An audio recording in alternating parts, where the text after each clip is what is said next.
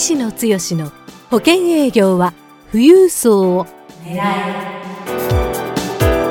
この番組は相続事業承継コンサルティング協会代表理事の石野剛が年々厳しさを増す保険業界で生き残っていくための富裕層営業術について協会員の成功事例を交えながらリスナーからのご質問にお答えする番組です。営業のヒントをぜひつかみ取ってください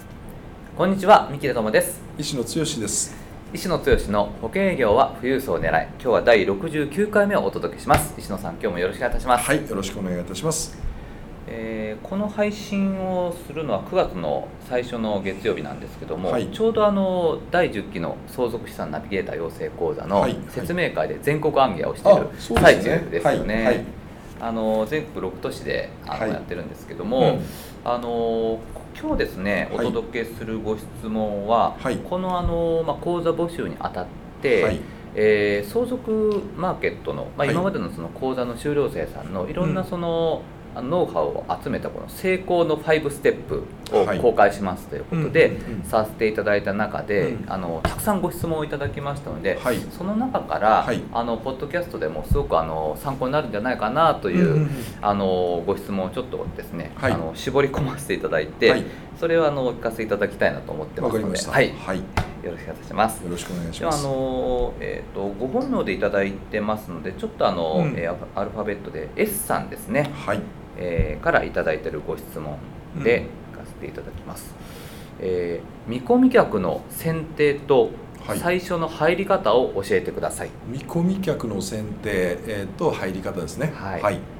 えー、まあ、選定選ぶっていう意味ですね、はい。なかなかこのあの見込み客をどういう方にこう絞り込んでいくかっていうようなね、はい、ところかと思うんですけども、はい、あの着眼点は良さそうな気がするんですが。そうですね。あの非常にポイント、うん、大事な部分です、うん、あの、ね、マーケティングをする上で誰に、うん、何を提供したいのかっていうことを決める、はい、その誰にっていう部分に関してはその誰っていうのをより具体的に自分の中でちゃんとイメージできるかどうか。そこはすごく大事で、で我々最終的に結果を出すっていう、キャッシュポイントまでつなげないといけない、そこから逆算すると、マーケットも同じ相続のマーケットでも、顧客層がやっぱりいくつかのパターンに分かれるっていうことがあると思うんですよね。だからそういう意味でそのパターンを選定していきながら、まあ、そのパターンごとにどういう展開にしていくのかっていうのは当然違うと思いますので。えー、そういう意味で言ったら、あその選定のいくつかのパターンをですね、今日はお話をさせていただくといいのかなということですよね。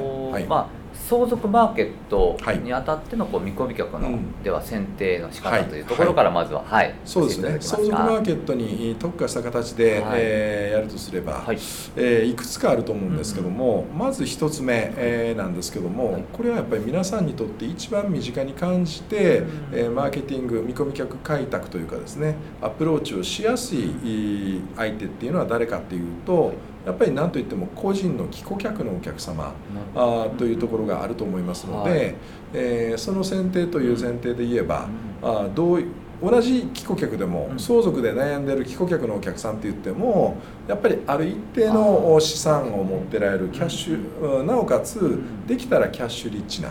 あ方がいいですよね。だからそういうキャッシュリッチな帰顧客の相続の見込み客っていうのがどういう人がいるのかっていうところこれをちょっと具体的なイメージで、え話をさせていただくと、えー、具体事例で言うと分かりやすいと思うので我私があまあ、22年の変遷で、うん、えー、個人の飛び込みマーケットから飛び込みから始めて、うん、ある職域にたどり着いたと、うん、その職域が非常に、まあ、おかげさまで、えー、大きなご縁いただいて、何百件というご契約をいただいたんですが、それがもう20年ぐらい前になります、はい、でそういう人たちが40代ぐらいだった人が今ちょうど60代ぐらいになって自分のリタイアメントプランで退職金ももらってという形でですね、1つ目、えー、どんな選定かって言ったら、はい、やっぱりキャッシュリッチで、えー、お金を持ってられる帰顧客ってどんな人がいるかっていう前提でいくと、はい。やっぱりそれなりの企業さんにお勤め、もしくは公務員ですよね、公務員の方もかなりキャッシュリッチな、ましてやご夫妻公務員というパターンが多かったりするので、えー、もしくはあ看護師さんとかですね、えー、いう人っていうのはキャッシュリッチな方が意外と多かったりするので、えー、そういうマーケットに向けて自分のこの代にどう残していくかっていうことを意識する、えー、世代になってる方に対して保全を方々、えー、私の場合はまあニュースレターで発信していることによって今まで保険でお世話になってたよねで自分がリタイアした後今度は自分のこの代の相続のことを考えたいっていうご相談が今ちょこちょこ来ておりますので。えそういう人たちの特性ですよねそれを簡単にご説明するとまずはやっぱり自分の退職金をもらってられるということで、えもう家のローンも終わってられる。えー、とすると数千万単位の、まあ、金融資産をお持ちの方が結構おられるかなということなんですけどもそれに逆に言ったら60代ぐらいの方々っていうのはその親世代が80代90代ぐらいでまさしく相続が最近発生して親の代からの相続資産を受け継いだっていう方が意外と今多いんですね。そうすると多くの場合やっぱり金融資産に変わった形で、え分割、え相続を受けたっていうことで自分の資産数千万にそういう親の資産数千万が乗っかってきて場合によっては億単位えー、この前お伺いさせていただいたところはやっぱり2億ぐらいの。と特にやっぱり金融資産が多いっていうところがやっぱり、うん、一般の企業にお勤めの方の特徴ではあるかなと。そうするとあの、はい、今までこう多分こうポッドキャスト聞いてらっしゃる方も、はい、富裕層で資産2億円ぐらいっていう方っていうのは、はい、なんかこうもともとの地主さんとか、はい、あの会社経営者さんかなと思うんですけど、そうじゃなくてサラリーマンの方でもと今はおられますよね高度成長の時に自分の報酬がある一定のところまで、えー、えー、もうご優待の時には部長とか取締役ぐらいまで行ってたとすると、もう年収1000万超えてられる。そうするとやっぱり。えー、自分の老後のことを考えいろんなことを考えて、えー、もう手持ちで、えー、老後のために貯めてたお金プラス退職金が乗っかってくる、はい、えー、というようなそこに親の資産が入ってきてると。そういう形で、えー、で奥さんの方のご実家も資産があってっていう話で降りてくると。なるとまさしく2億ぐらいの。でほとんどの場合は金融資産で残してる。親の住んでた家を今賃貸にしてるとかですね、えー、それで家賃が入ってくるっていうことがちょっとあったりする事例もありますけども意外とここは分かりやすい。で多くの場合そういう方々っていうのは今テレビでも盛んにメガバンクさんとか信託さんが、えー、相続のご相談は当行にみたいな話で、えー、やっぱり持ってこられてる。でも提案されるのはあ先の投資投資信託の商品であったり保険であったりそれが意外と一貫性というかライフプランに基づいたものではない商品提案的なものが多かったりするのでこれで本当に果たしていいのかって思ってられる方が意外と多いんですよね。だからそういうところをしっかりヒアリングコンサルティングのノウハウを自分で持って深めていくと特に今の金融資産っていうのは投資商品、まあ、つい最近も結構株がだだっと暴落したっていうね、えー、そんな展開もありましたけどもこれからやっぱり投資商品に置いといていいかどうかっていうところがすごくある。でそれを保険商品に変えようかって思って、えー、銀行さんが持ってきた提案、でもこの話っていうのは果たして本当に保険のプロの方が勧めてくれる話しぶりとちょっと違うよねと外貨建ての商品もちょっと違うよねっていうようなクエスチョンマークがつきながら、え保険一口入ってみたけどもっていう方が結構おられる。とすると安全資産として、え、保険商品に、え、どういうような形で守っていきながら受け継いでいくかっていうことをどうするかっていうのは意外とですねえー、我々保険セールスパーソンが寄り添いながら話をしていくとじゃあやっぱりあなたに任せていく。贈与プランも高孫に対する贈与プラン。これをどういう形で、えー、高孫が自分の成人あの孫が成人する教育費。いやいやもっと先の老後のことを見据えて、うん、えー、使わせないためのお金としてちゃんと貯めさせて、えー、貯めて生かしたいと。うんいうことになるとまた保険につながりやすいっていうような和法が展開として出てきますんでね。これは一気に大きな展開になる可能性があるかなと。これがまあ入り口としては皆さん分かりやすい一つ目。寄付客は、まあ、あのそういう形で、はい、あのかなりこう宝の山といいますか可能性はすごくあるということがね、ね。はい、分かりました。あの、はい、それからこう新規の方っていうのをね、どういうふうにこう選んでいけばいいのかなって思うんですけどもそ、ね,、この部分で言ったらうちの講座なんかでは、うん、いい有料顧客資産家の方を囲い込んでる、うん、企業さんとコラボしていくっていうような、あまあ、これは常々言ってる部分。で金融資産が多い人っていうのはどういうところにコミュニティというか囲い込みをされてるかって言ったらやっぱり百貨店の外商さんとかああと車のディーラーさんとかですね。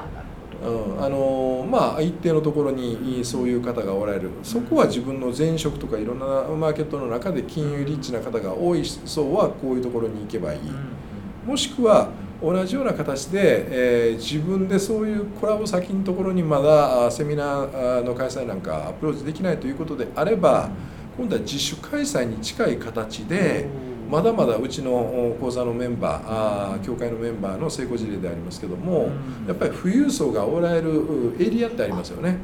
そこに向けて、えー、相続のセミナーなんかを自主開催でえー、公民館とかそういうことでもやっていくと一定の集客ができる。そうすると先ほどの、まあ、上場企業とかある一定の企業さんの役員、退職をされたような層があ勉強に来られるっていう形で、えー、さっきと同じ展開が見えてくるっていうことがありますのでだからそういうところで、えー、自分があ金融保険のプロの方であればやっぱり金融リッチな方が一番近い、えー、まあ、ご提案して、え、我々の、まあ、保険に近づいていくというところではそういうところがいいかなというところがあるでしょうし、はい、もしくはあもう一つは、えー、会社の経営者、うん、まあ、会社の経営者は事業承継マターとして、まあ、あこれはね、えー、変遷のところで今お話してますんで一旦置いとくとして、うん、えー、もう一つはやっぱりドクター。ドクター,、うん、ドクターはやっぱり金融リッチな方が多いですんで、うん、でドクターの息子子供さん、えー、娘さんも含めて、ドクターの家系は大体ドクターで相続をしっかり考えていかれる問題意識を持った方ということですからそういうドクターマーケットに一定のリーチがかかるような方であれば最初の選定でドクターに特化してドクターの方の相続対策として何かアプローチ和法を持てるようなコンテンツでアプローチしていけば話聞かせてっていう展開からこういう方々も非常に金融リッチですので。え保険にも近づいていきた、えやすいかなと。なるほど。選定の仕方ということでいうと、はい、あのそういうことで、はい、最後にあのこの最初の入り方っていうところなんですけども、はい。はい、この辺はあのどういう入り方するのがあまああのやっぱりアプローチトークですよね、うん、我々はあの、まあ、編成のところではえー、個人の方に対するアプローチ法人の方に対するアプローチ必ず持ってるんですけどもやっぱり体系だった保険をどういう形で考えたらいいですよっていうようなこういうアプローチをするためのコンテンツトークを持ってでどうしたらいいのっていう話になってでここで保険売りをするから保険が売れないっていうのが我々の本当に絶対的な経験値。もしくは売れたとしてもせいぜい非課税枠。プラスアルファお孫さんへの110万の贈与プラン。10年間贈与しましょうっていうところでうまくはまれば決まるかなとでもここのところそうじゃなくって全体のライフプランからお話をしていくことによってその保険の売れ方が贈与プランとか非課税枠以外のところの広がり感であの一時払いの外貨建ての商品も非課税枠の500万1000万じゃなくて、えー民法改正上の遺留分対策として受取人をどう指定するかっていうようなねそういうところで保険をうまく活用するとか運用という側面とかですね。いうところで、え500万1000万の保険が数千万の広がりになってくるというところもありますし、えそれ以外の部分でライフプランから考えると学資保険的にとりあえず10年の贈与プランがいいのか、えー、自分の子世代30代40代の子どもたちの自分たちの老後はなんとかこれ相続対策は大丈夫だ相続というか老後対策は大丈夫。でも子世代はそうはいかないよねっていうようなニード喚起ができれば子世代の老後のための積み立てを使えないお金として積み立てていく贈与プランっていう形で言えば10年の贈与プランがいいのかどうかっていうのがまた展開が変わってくる110万でいいかどうかっていうことも変わってくるしっていうことになりますので。その辺りは入り方というよりももうほぼほぼキャッシュポイントに近い、えところまで、え今日はお話をしましたけどもね。その辺のあの、まあ、キャッシュポイント実際にこの生命保険はどういう商品がいいのかっていうところまで含めて、はい、今あの第10期のね相続資産ナビゲーター養成講座の募集を今やってる最中ですけども、はい。はいあのその辺も講座の中でそうですね、うん、あの商品の内容がどういうことを、うん、まあ我々の講座は具体的な案件をベースにして、えー、皆さんに学んでもらって、えー、まあコンサルをした上でのキャッシュポイントの保険をどう提案するかそれがどんな商品がいいかというところまで、えー、皆さんにご指南というかね、学んでいただける形になってますので。多分同じ相続対策としての保険提案も今までのものよりかなり、えー、広がり感が出る形で、えー、大きな結果が出せる、まあ、そんな展開になって、えー、おりますのでね、まあ、またそれはそれでちょっと講座の宣伝みたいな話になりますけども今いい機会ですからぜひ講座をね検討していただければいいかなというふうに思います。ですね。はい、あの石野剛の保険営業は富裕層を狙いのブログのですね、はい、あの右の方を、えー、ちょっとスクロールしていっていただきますと、はい、あの ISCA 通信、まあ、磯化通信の,、あの協会のメルマガをね、お届けする無料で読んでみるっていうボタンがありますのでそこはあのメールアドレス登録していただきますとあの協会からの講座のご案内ですとかそれからあの毎週の石野さんのえメルマガもお届けしますのでご興味ある方はぜひあのメルマガも読んでみていただければと思います。はい、えー、それではあの石野剛の保険営業は富裕層を狙い今日は第69回目をお届けしました。石野さん今日もありがとうございました。はいどうもありがとうございました。番組からお知らせです。ただいま石野剛へご質問をお寄せくださった方へ富裕層の意外な素顔富裕層の性格から富裕層に好かれるポイントまでをプレゼントしています。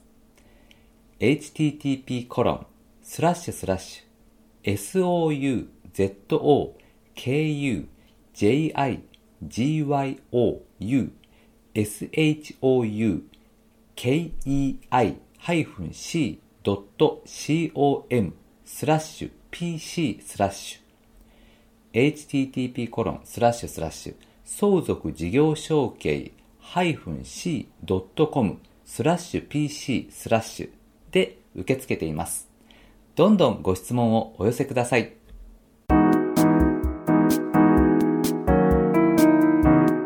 今回の番組はいかがでしたか？番組では医師の強への質問をお待ちしております。保険営業は富裕層を狙えで検索していただき、